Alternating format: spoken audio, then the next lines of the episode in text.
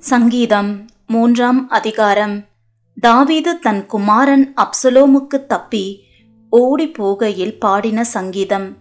கர்த்தாவே என் சத்துருக்கள் எவ்வளவாய் பெருகி இருக்கிறார்கள் எனக்கு விரோதமாய் எழும்புகிறவர்கள் அநேகர்.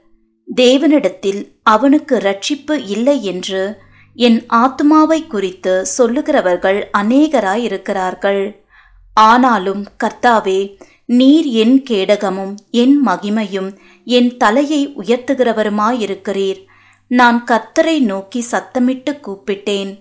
அவர் தமது பரிசுத்த பர்வதத்திலிருந்து எனக்கு செவி கொடுத்தார். நான் படுத்து நித்திரை செய்தேன் விழித்து கொண்டேன். கர்த்தர் என்னை தாங்குகிறார். எனக்கு விரோதமாக சுற்றிலும் படையெடுத்து வருகிற பதினாயிரம் பேருக்கும் நான் பயப்படேன். கர்த்தாவே எழுந்தருளும்.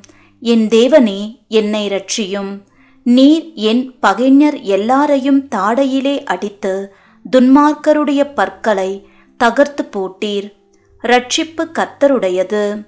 தேவரீருடைய ஆசீர்வாதம் உம்முடைய ஜனத்தின் மேல் இருப்பதாக. சேலா